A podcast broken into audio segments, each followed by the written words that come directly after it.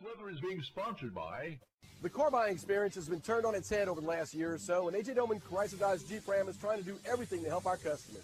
Like sold order price protection. We're offering deep discounts on sold orders, and we're protecting that price if the vehicle comes in. We're also offering price protection on your trade-in. The value of your trade when you order your car will be the value you get when it comes in. New car lots are still empty, and don't settle for the wrong vehicle at the wrong price. Let us build your exact vehicle with your name on the window sticker at A J Doman Chrysler Dodge Jeep Ram at the foot of the Morgan City Bridge in Berwick.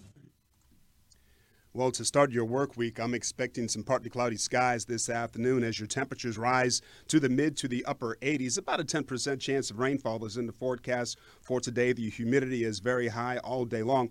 The temperatures on Tuesday are going to be a little bit higher, some upper eighties for most of us, and we'll probably reach the nineties by Wednesday and Thursday.